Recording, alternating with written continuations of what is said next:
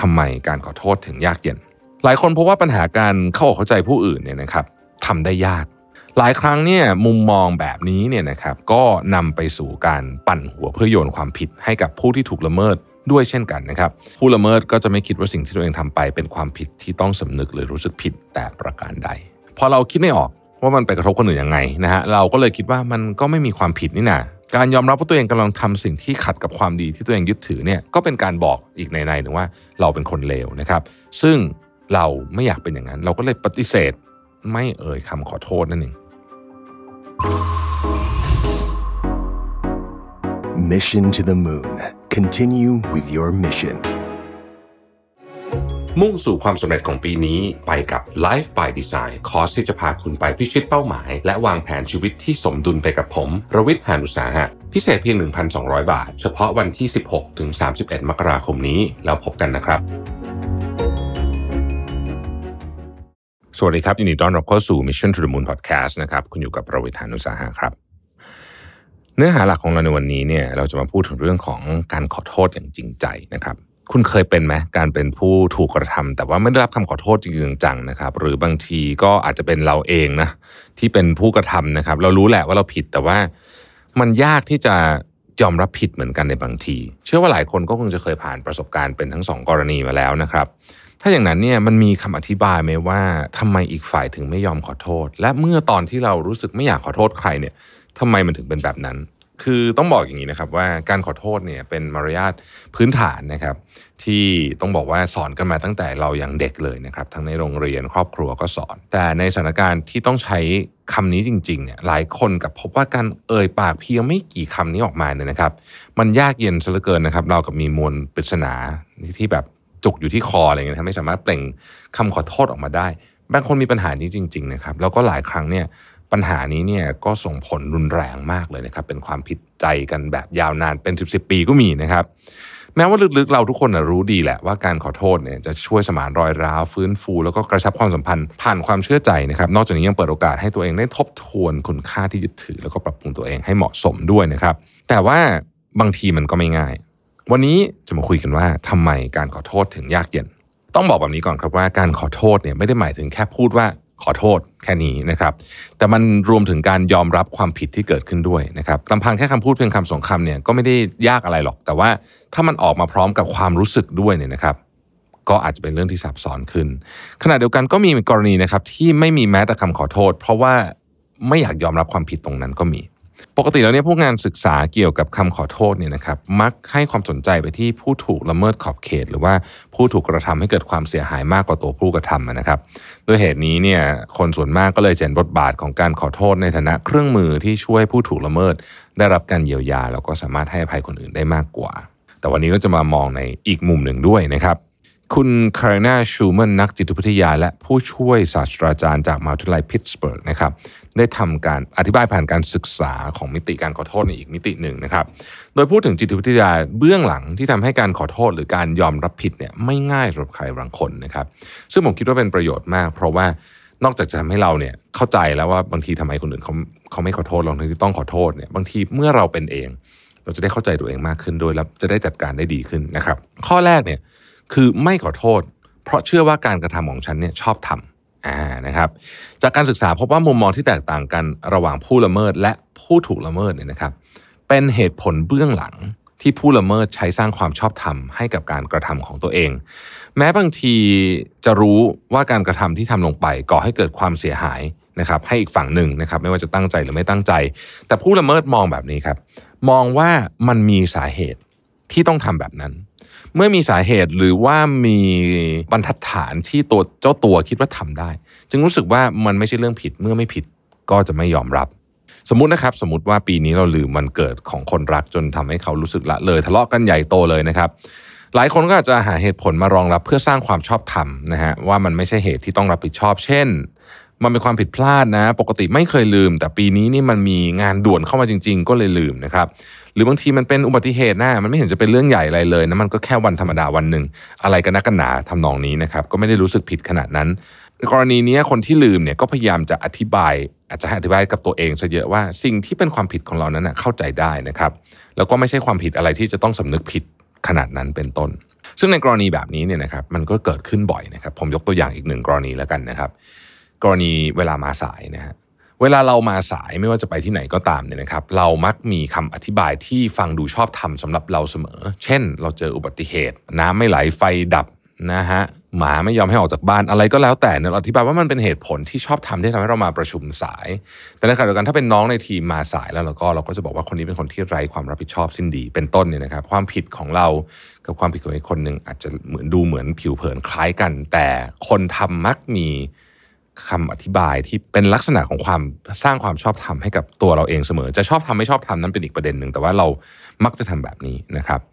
หลายครั้งเนี่ยมุมมองแบบนี้เนี่ยนะครับในการสร้างความชอบธรรมให้กับตัวเองเนี่ยก็นำไปสู่การปั่นหัวเพื่อโยนความผิดให้กับผู้ที่ถูกละเมิดด้วยเช่นกันนะครับ ยกตัวอย่างเช่น เธอจับผิดเรามากเกินไปเราเลยรู้สึกไม่เป็นอิสระ ก็เลยต้องโกหก เธอจะได้สบายใจเป็นต้นเนี่ยนะครับ ลักษณะแบบนี้ หรือทัศนคติแบบการสร้างความชอบธรรมให้กับการแก้แค้นนะครับด้วยเหตุผลว่าอ้าวเพราะว่าญาติพี่น้องเขาเคยทำเรามาก่อน เราก็เลยทำกลับเป็นต้นนะครับพอมีเหตุผลรองรับความชอบธรรมของตัวเองแบบนี้เนี่ยนะฮะผู้ละเมิดก็จะไม่คิดว่าสิ่งที่ตัวเองทำไป เป็นความผิดที่ต้องสำนึกหรือรู้สึกผิดแต่ประการใด เพราะเหตุใดแนวคิดและมุมมองดังกล่าว จึงไม่สมเหตุสมผลนะครับ นั่นก็เป็นเพราะว่าหลาย ๆ ครั้งเนี่ยนะครับ แม้ว่าเราจะคิดว่ามันมีความชอบธรรมจริง ๆ นะฮะ แต่มันก็สร้างความเสียหายให้อีกฝ่ายหนึ่งอยู่ดีเป็นไปได้นะครับ กรณีแบบนี้เนี่ยก็ต้องมาพิจารณากันใหม่ว่าไอ้ความชอบธรรมที่เรายกเป็นเหตุผลให้กับตัวเองเนี่ยมันใช้ได้จริงหรือเปล่านะครับข้อที่ 2 อาจจะเป็นอันที่เราเจอบ่อยมากกว่านั่นก็คือว่ามันง่ายกว่าที่จะไม่แคร์ความรู้สึกของผู้อื่นนะครับการเห็นอกเห็นใจหรือการเข้าใจมุมมองของผู้อื่น เป็นปัจจัยสำคัญที่ทำให้เรามองเห็นความผิดพลาดของตัวเอง ยกตัวอย่างเช่น ถ้าเราส่งงานไม่ตรงเวลานะครับ อีกฝ่ายหนึ่งเขาก็รับงานจากเราช้า เขาก็จะวุ่นวาย ต้องเร่งกระบวนการมากขึ้น สมมติเป็นงานลูกค้าที่ต้องส่งมี deadline นะ เราเป็นคนแรกนะไม้ที่หนึ่งส่งช้านะครับคนที่สองก็เหนื่อยหน่อย คนที่สองก็อาจจะทำช้าไปคนที่สามคราวนี้ไม่ต้องนอนกันเลยทีเดียวนะครับ เช่นนั้นเมื่อเราส่งงานช้าเนี่ยไม่ว่าจะเป็นเหตุอะไรก็ตามเนี่ยนะครับ มันก็ควรจะต้องรู้สึกผิดต่อทีมของเราเองนั่นเอง หลายคนพบว่าปัญหาการเข้าอกเข้าใจผู้อื่นเนี่ยนะครับทำได้ยากนะครับ การไปเข้าใจปัญหาคุณทำไมมันทำได้ยากจัง เพราะว่าเราไม่สามารถจินตนาการถึงผลกระทบที่เกิดขึ้นจากการกระทำหรือการตัดสินใจของเราได้ พอเราคิดไม่ออกว่ามันไปกระทบคนอื่นยังไงนะฮะเราก็เลยคิดว่ามันก็ไม่มีความผิดนี่นาเช่น บางคนทักชอบทักคนว่า เธออ้วนขึ้นหรือเปล่านะ ดูหน้าหมองๆนั้นดำขึ้นนี่ไปโดนอะไรมาเป็นต้นเนี่ยนะครับ แบบนี้บางคนนึกไม่ออกจริงว่า เวลาเขาพูดแบบนี้ไปเนี่ย มันไปกระทบจิตใจของผู้ฟังยังไงนะครับ พอนึกไม่ออกว่ากระทบจิตใจยังไง ก็ไม่รู้จะเอ่ยปากขอโทษได้ยังไงเป็นต้น อีกกรณีหนึ่งน่าสนใจกว่านะครับคือกรณีที่ไม่ได้สนใจเลยว่าคนอื่นเขาจะเดือดร้อนหรือความเสียหายจะเป็นยังไงนะครับเพราะในกรณีนี้เนี่ยต่อให้สามารถรับหรือจินตนาการได้ถึงความเสียหาย หรือสิ่งที่ตัวเองไปสร้างความเดือดร้อนให้กับคนอื่นเนี่ยนะครับ แต่การจะแคร์หรือให้ความสำคัญกับเรื่องนี้เป็นสิ่งที่ไม่ได้เกิดขึ้นนั่นเองกรณีที่2เนี่ยนะครับมักจะเกิดกับกลุ่มคนที่เป็นนาร์ซิสซิสนะครับหรือกลุ่มคนที่หลงตัวเองที่คิดว่าตัวเองเนี่ยเป็นศูนย์กลางของจักรวาล และสำคัญกว่าทุกคน นะครับรวมถึงมุมมองที่มีต่อตัวเองว่าไม่มีวันทำผิดพลาด นอกจากนี้เนี่ยยังเกิดกับกลุ่มคนที่มีบุคลิกภาพต่อต้านสังคมหรือว่าโซเชียลพาธนะครับซึ่งขาดความเห็นอกเห็นใจต่อความเดือดร้อนของผู้อื่น แน่นอนว่ามันมีกรณีทับซ้อนของทั้งสองกรณีนะครับนั่นก็คือไม่สามารถจินตนาการถึงความเจ็บปวด หรือว่าความเดือดร้อนของผู้อื่นได้ แล้วก็ไม่สนใจเช่นกัน สุดท้ายแล้วมันก็จะนำไปสู่การปฏิเสธความรับผิดของตัวเอง ด้วยคำพูดทำนองที่ว่ามันขนาดนั้นเลยเหรอเราไม่ได้หมายถึงงั้นคิดมากไปหรือเปล่าล้อเล่นนะเซนซิทีฟเกินไปนะฮะหรือว่าหนักกว่านั้นก็คือ ก็เรื่องของเธอฉันไม่สนใจ ฉันจะพูดอะไรก็เป็นเรื่องของฉันอะไรแบบนี้เป็นต้นนะครับ ข้อที่3นะครับคือคำอธิบายที่ว่าเปล่านะ ฉันไม่ได้เป็นคนแบบนั้น สังเกตว่าเราจะได้ยินและคุ้นชินการขอโทษกับความผิดจำพวกการเดินชนคนอื่น การทำแก้วน้ำหกในร้านอาหารอะไรแบบนี้เนี่ยนะครับ มากกว่าการขอโทษเมื่อเผลอลงไม้ลงมือ กับคนรักยามทะเลาะกันซะอีกนะครับ เพราะเหตุใดทั้งที่อุบัติเหตุเนี่ยเปรียบเทียบกับการทำร้ายกันทางร่างกายเนี่ยนะครับ มันมีความผิดแตกต่างกันอย่างชัดเจนเนาะนั่นก็เป็นเพราะว่าการขอโทษเนี่ยผูกติดกับการยอมรับ ในสิ่งที่ตัวเองกระทำลงไปนะครับ กรณีที่เราไปเดินชนคนอื่น หรือว่าทำแก้วน้ำหกในโดนคนอื่นอะไรแบบนี้เนี่ยนะครับ อันเนี้ยมันไม่ได้เปลี่ยนแปลงตัวตนหรือว่าคุณค่านะฮะก็คือมันก็เป็นแค่อุบัติเหตุเท่านั้นเอง ซึ่งผู้กระทำก็คิดว่าไม่มีอะไรนะครับไม่ไม่มีอะไรหายไป ไม่มีคุณค่าตัวเองหายไป แต่การทำร้ายร่างกายคนอื่นนั้นนะมันขัดต่อคุณงามความดีที่ยึดถือ การยอมรับว่าตัวเองกำลังทำสิ่งที่ขัดกับความดีที่ตัวเองยึดถือเนี่ยก็เป็นการบอกอีกในในหนึ่งว่าเราเป็นคนเลวนะครับ ซึ่งเราไม่อยากเป็นอย่างนั้น เราก็เลยปฏิเสธไม่เอ่ยคำขอโทษนั่นเอง ไม่เพียงเท่านั้นนะครับหลายคนย่อมมีภาพคนเลวในจินตนาการ เช่น เราอาจจะผูกติดการทำร้ายร่างกายไว้กับตัวละครหรือว่าเรื่องที่เราเคยอ่านมานะครับเมื่อต้องยอมรับว่าตัวเองกำลังทำสิ่งเดียวกันกับคนที่เราเคยแปะป้ายไว้ว่าเป็นผู้ร้ายในละครหรือในเหตุการณ์ที่อาจจะเคยเกิดขึ้นในอดีต อาจจะเป็นสิ่งที่เกิดขึ้นกับครอบครัวหรืออะไรแบบนี้เนี่ยนะครับก็จะเกิดการเชื่อมโยงนะฮะว่าเราก็เป็นผู้ร้ายแบบนั้น ซึ่งในที่สุดก็จะได้ข้อสรุปว่าไม่ฉันไม่ได้เป็นแบบนั้นนะครับ เพราะเราไม่ได้ทำเหมือนผู้ร้ายคนนั้นทุกประการ ดังนั้นเราจึงไม่ผิดคนที่ผิดคือ คนที่ทำและคิดเหมือนตัวร้าย ซึ่งแตกต่างจากเราไปเราไม่ได้อย่างนั้นหรอกนะครับ การยอมรับว่าสิ่งที่ทำลงไป แม้จะไม่เหมือนกันทุกประการ แต่สร้างความเสียหายจึงเป็นความคิดที่เชื่อได้ลำบากนั่นเองยิ่งกว่านั้นหลายครั้งที่สังคมมักด้อยค่าของสิ่งที่อยู่ตรงข้ามกับความดี และผู้ร้ายในภาพจำนวนมากเนี่ยผูก ติดกับการลงโทษทางสังคม คือ การไม่เป็นที่ยอมรับและการไม่ถูกรัก ผู้ละเมิดขอบเขตจำนวนมาก จึงเกิดความไม่มั่นคงในใจว่าหากยอมรับไปแล้วเนี่ยจะถูกรังเกียจหรือว่าถูกกีดกันจากสังคมหรือเปล่าทำให้บ่อยครั้งเนี่ยผู้ละเมิดขอบเขตจะหาเหตุผลข้างๆคู่ๆมาสร้างความชอบธรรมให้กับการกระทำของตัวเองโดยบอกว่าโปรดอย่าเตะฉันออกจากสังคมเลย กรณีที่เชื่อว่าหลายคนต้องเคยเจอคือเด็กที่ทำผิดแล้วโกหกก็ไม่ได้ทำทำเป็นไม่รู้ไม่เห็นหรือโกหกเรื่องของแรงจูงใจนะครับ นั่นก็เพราะว่าเด็กเหล่านั้นเนี่ยกลัวที่จะผิดพลาดและไม่ถูกรักอีกต่อไป แน่นอนว่านอกจากเด็กที่ยังไม่บรรลุนิติภาวะแล้วเนี่ยผู้ใหญ่เองก็เป็นได้เช่นกัน เพราะการอยู่ร่วมกันในสังคม กดดันให้เราต้องเป็นที่ยอมรับ การบอกว่าเราผิดพลาดเนี่ยเลยเป็นเรื่องยาก เพราะเราอาจจะคิดว่าไม่อาจจะไม่มีการแก้ตัวเราจะโดนเตะออกจากสังคมนี้ ซึ่งในหลายกรณีเนี่ยถือเป็นเรื่องที่ร้ายแรงมาก เชื่อว่าในช่วงชีวิตของเราทุกคนไม่ว่าจะอายุเท่าไหร่ก็ตามนะครับ ก็ต้องเคยเจอสถานการณ์ที่เรายากที่จะขอโทษบ้างแหละนะฮะที่เคยกล่าวไป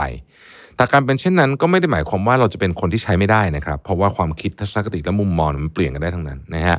เมื่อเข้าใจว่าตัวเองมีกำแพงอะไรกั้นอยู่ การทำลายกำแพงนั้นเนี่ยนะครับ เพื่อให้เราเป็นคนที่ดีขึ้น คือเป็นตัวเราในเวอร์ชันที่ดีขึ้นเนี่ย ก็มีวิธีการทำได้นะครับ มันมีอีกอันหนึ่งที่น่าสนใจคือ sorry not sorry นะฮะ ขอโทษอย่างไรให้ไม่สร้างสรรค์นะครับท่ามกลางความเดือดของการประทะกันในความสัมพันธ์ หลายครั้งเนี่ยผู้ละเมิดมักเอ่ยขอโทษแหละนะครับเพื่อให้เรื่องจบลงโดยไม่ได้ยอมรับผิดนะครับ และจนแล้วจนรอดก็ไม่คิดว่ามันผิดอะไรนะครับ หลายคนอาจจะคิดว่ามันเป็นเรื่องของอะฉันมีวุฒิภาวะฉันเลยยอมให้อีกคนหนึ่งที่ที่งองแงมากกว่านะครับหรือว่าตัวเองสูงส่งกว่าด้วยซ้ำเพราะว่ายอมขอโทษเพื่อรักษาความสัมพันธ์ ทว่าการกระทำเช่นนั้น ไม่ใช่การขอโทษ แต่เป็นการชักจูงหรือว่าควบคุมที่เรียกว่า manipulation อันหมายถึงการใช้กลหรือเล่บางอย่าง เพื่อให้ได้มาซึ่งสิ่งที่ตัวเองต้องการ ซึ่งเล่เหลี่ยมนั้นอาจจะมาจากเจตนาดี หรือเจตนาไม่พึงประสงค์ก็ได้เช่นกันนะครับ การชักจูงดังกล่าวเนี่ยนอกจากจะไม่พัฒนาความสัมพันธ์ให้ดีขึ้นแล้วเนี่ยนะครับ มันจะทำให้เกิดความเชื่อใจและเข้าใจกันได้ยากมากขึ้นด้วย แล้วก็เป็นการเอาเปรียบ ผู้อื่น และไม่เปิดโอกาสให้ตัวเองได้สัมผัสถึงมุมมองที่หลากหลาย เพื่อพัฒนาต่อยอดตัวเองต่อไปนะครับ โดยการขอโทษทางกลวงโบนี้เกิดจากเจตนาตั้งใจหรือความไม่รู้ตัวประกอบกับทัศนคติบางอย่างของผู้กระทำนะครับ แน่นอนว่าเราอาจจะเคยทำเช่นนี้ไปโดยไม่รู้ตัวก็ได้ หากสงสัยว่าตัวเองเคยทำหรือเปล่านะครับลองมาตรวจสอบความคิดเบื้องหลังคำขอโทษ ที่เราใช้ไปด้วยกันนะครับอาจจะขอโทษเพราะตัวเองรู้สึกแย่ แต่ไม่ได้ขอโทษอีกฝ่ายรู้สึกดีขึ้น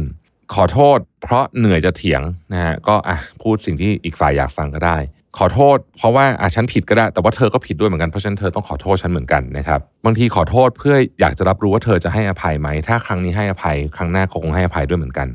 ขอโทษเพราะรู้ว่าขอโทษแล้วอีกฝ่ายจะใจอ่อนนะครับ วิธีการขอโทษที่กล่าวไปเป็นหนึ่งในรูปแบบของการชักจูงและควบคุมทางจิตวิทยาอย่างหนึ่ง ซึ่ง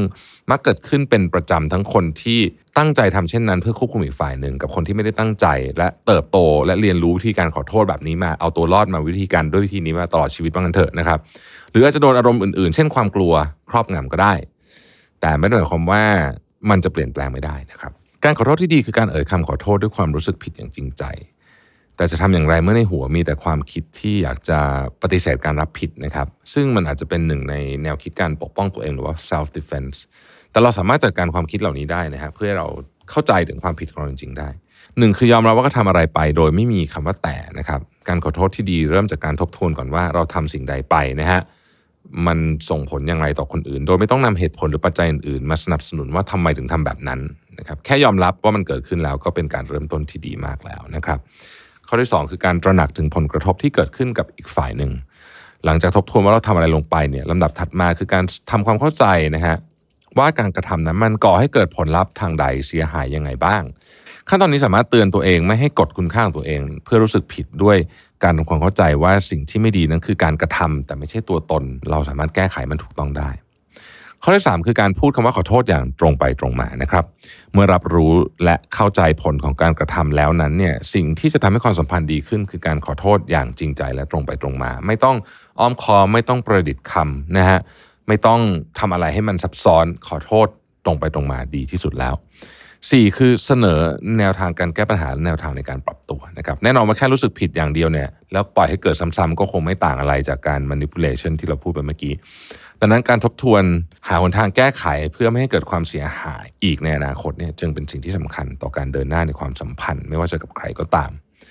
แม้โลกใบนี้คงจะไม่ได้สวยงามถึงขนาดที่ทุกคนจะสามารถขอโทษอย่างจริงใจ และให้อภัยกันได้ทุกครั้ง แต่การคอยเตือนสติตัวเองอยู่เสมอนะครับ